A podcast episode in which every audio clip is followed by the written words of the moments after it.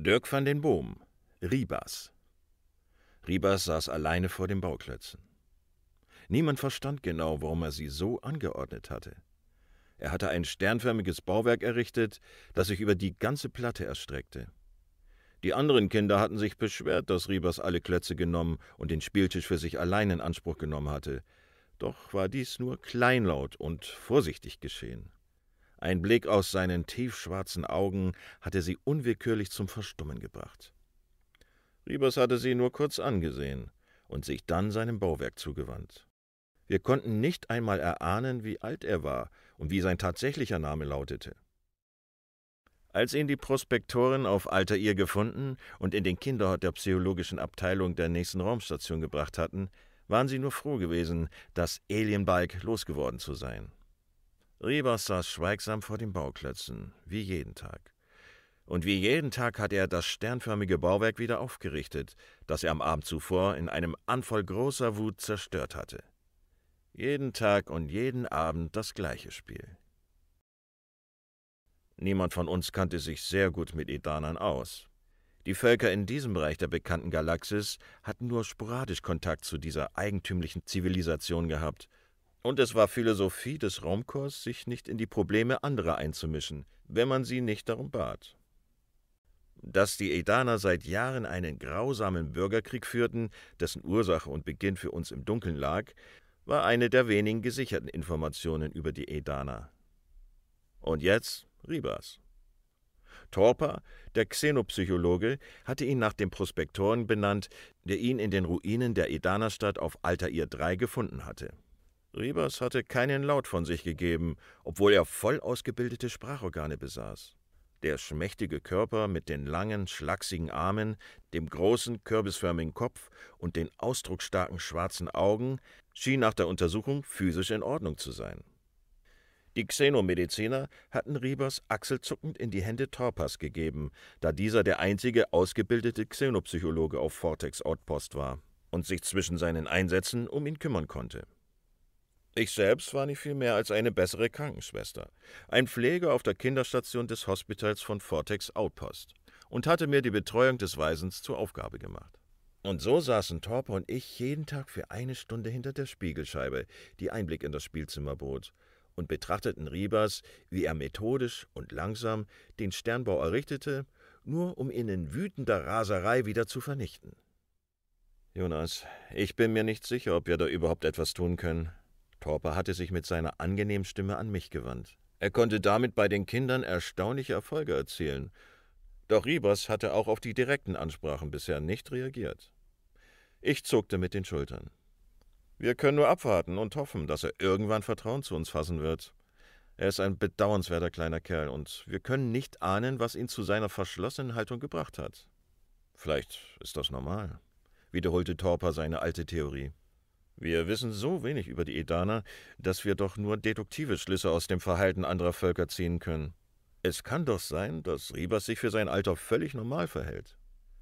Ich drehte mich um und blickte auf die Baumgestalt des Pentaka, dessen Äste unentwegt hin und her schwangen. Mir drängte sich beim Anblick Torpers immer der Eindruck auf, ein Wind würde durch das Zimmer fahren. Und er jeden Tag diesen Sternbau auf den Tisch stellt, um ihn dann wieder abzureißen? Für mich fällt das unter zwanghaftes Verhalten. Torper gestikulierte heftig, was zu einem lauten Rascheln führte. Jonas, wir spekulieren und du vermenschlichst ihn. Es fehlt jede Grundlage für eine echte Analyse. Wir können nur beobachten. Und da sein, fiel mir der Pentaker ins Wort. Da sein. Irgendwann wird sich Ribas öffnen und ich lächelte. Das ist doch albern, Torper. Diese Erwartung nähern wir ja gerade aus den Erfahrungen mit Kindern anderer Völker der bekannten Galaxis. Die kennen wir ja jetzt. Die Edaner haben nie auch nur Anstalten gemacht, etwa offizielle Kontakte mit dem Raumkorps aufzunehmen, und wir haben kein medizinisches Material. Der Pentaka unterbrach mich abermals. Wir drehen uns im Kreis, stellte er fest und blickte wieder auf Ribas, der wie ein Roboter an seinem Gebäude baute, ängstlich und neugierig von den anderen Kindern dabei beobachtet. Wir schwiegen einige Minuten. Auch die anderen Kinder scheinen ihn nicht zu stimulieren. Sie haben Angst. Die habe ich manchmal auch, wenn ich in seine Augen schaue. Torper war sehr irrational. Er war ein ausgezeichneter Xenopsychologe, aber das konnte er nur als ausgesprochener Gemütsmensch sein, was ihn wiederum manchmal an seiner Arbeit hindert. Ich lehnte mich zurück. Wir sollten es mit einem Experiment versuchen. Ribas hat seit Monaten nur Krankenhäuser von innen gesehen. Nehmen wir ihn doch bei der Hand und führen ihn in der Raumstation rum. Vielleicht reagiert er endlich auf etwas. Wird er nicht aggressiv reagieren, wenn wir ihn von seinen Bauklötzen loseisen? Ich schüttelte den Kopf. Er baut erst seit er hier ist. Vorher war er auch distanziert und abweisend, aber niemals aggressiv. Das Risiko müssen wir eingehen können. Torpa nickte. Lass es uns morgen versuchen. Am nächsten Tag führten wir Rebers von seiner Schlafkammer direkt aus der Krankenstation heraus. Während ich ihn bei der Hand hielt, beobachtete Torpa seine Reaktionen. Doch die waren fast nicht vorhanden. Das kleine Gesicht blieb absolut regungslos, und auch das Fehlen der Bauklötze und der gewohnten Beschäftigung schien dem jungen Edaner nichts auszumachen. Wir nahmen den Weg über die verschiedenen Boulevards der Station. Vortex Outpost war ein Knotenpunkt in diesem Randsektor des Chorgebiets, und zahlreiche Handels- und Forschungsschiffe legten hier an und entließen ihre Besatzungen, um ihre Erkenntnisse auszutauschen, in die zentralen Archive zu gehen, Geschäftsverbindungen herauszustellen oder schlicht etwas Urlaub zu machen. Auch dafür war Vortex Outpost gut eingerichtet. Von kleinen Cafés und Kinos über Spielhöllen, Bars und die unausweichlichen Bordelle bot die Station für jeden meist auch abwegigen Geschmack etwas an, wenn auch nur gegen harte Münze. Vormittags war auf dem Boulevard nicht viel los. Diejenigen, die sich abends hier vergnügt hatten, schliefen entweder noch ihren Rausch aus oder gingen sinnvollen Beschäftigungen nach. Dementsprechend war es hier leer. Nur vereinzelt schlenderten Schiffsoffiziere, die aufgrund ihrer Schicht gerade Freiwache hatten, an den Auslagen der zahlreichen Geschäfte vorbei oder saßen andere in den Cafés zu einem späten Frühstück. Nur hin und wieder erblickte man einige Unentwegte, die die Nacht durchgemacht hatten und sich mit ihrem Metabolismus angepassten Katerdrinks auf den Beinen hielten. Für unsere Zwecke war diese Uhrzeit ideal. Es war nicht voll, doch es gab einiges zu sehen. Wir steuerten ziellos über die Automatenbänder und hielten schließlich in einem Café inne, um dort etwas zu trinken. Torper und ich waren nach einer Stunde etwas enttäuscht. Riebers hatte seine Umgebung zwar wahrgenommen, jedoch keine Reaktion gezeigt. Es schien, als nehme er alle Eindrücke in sich auf, bewertete sie jedoch irrelevant. Wie ein Roboter, hatte der Pentaka einmal gemurmelt, und tatsächlich schien sich dieser Eindruck aufzudrängen. Wir setzten uns an einen Tisch und bestellten zwei Kaffee, ein Getränk, das sich auch bei den Pentaka einer gewissen Beliebtheit erfreute, und eine den Edanern genehme Flüssigkeit. Zu den wenigen Informationen, die der Stationssprecher über die Edaner bereitstellen konnte, gehörten auch rudimentäre Angaben über ihre Ernährung. Bisher hatten wir bei Ribas damit richtig gelegen. Die Bedienung hatte uns gerade die Getränke gebracht und war bei Ribas gewissentlich ignoriert worden, als ein Schatten auf uns fiel. Wir blickten hoch. Vor uns stand ein Edaner, ein Erwachsener. Es geschah sehr selten, dass sich Edaner auf eine Station des Korps verirrten. Die wenigen Handelsbeziehungen machten es jedoch notwendig, dass zumindest Vortex Outpost bisweilen Ziel einer edanischen Mission wurde, da sie dem Sektor dieses Volkes am nächsten gelegen war. Der Edaner sah nicht viel anders aus als Ribas, nur wesentlich größer. Unwillkürlich fragte ich mich, welchen Wachstumsschub Ribos wohl noch durchmachen musste, um diese Ausmaße zu erreichen. Der Edaner hatte die gleiche grünlich-braune Hautfarbe und den gleichen durchdringenden Blick.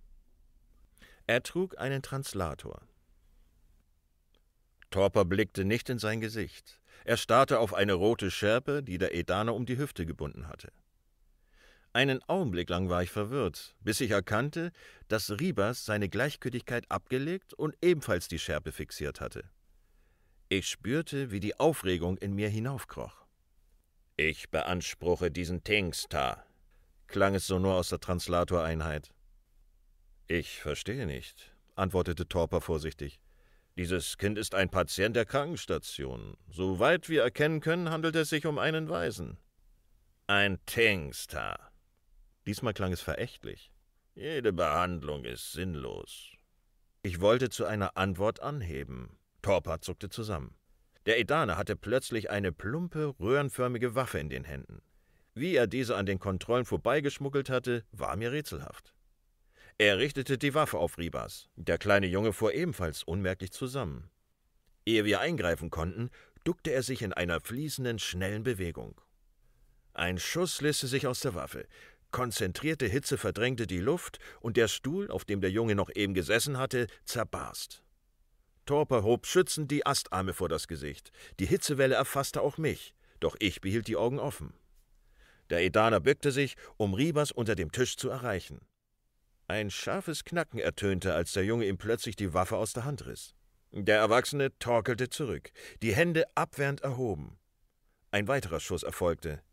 Die Energiekugel drang in den Brustkorb des Edaners. Er wurde zurückgeschleudert und glitt einige Meter über den Boden. Als er zum Stillstand kam, war er längst tot. Sirenen erklangen. Ribas kletterte unter dem Tisch hervor, deaktivierte die Waffe fachmännisch und legte sie auf den Tisch. Dann nahm er sich einen neuen Stuhl und griff nach seinem Getränk. Torper hatte sich aufgerappelt und dem Toten zugewandt. Jonas, ich wandte mich dem Pentaka zu, der sich über die Leiche gebeugt hatte. Schau dir das an.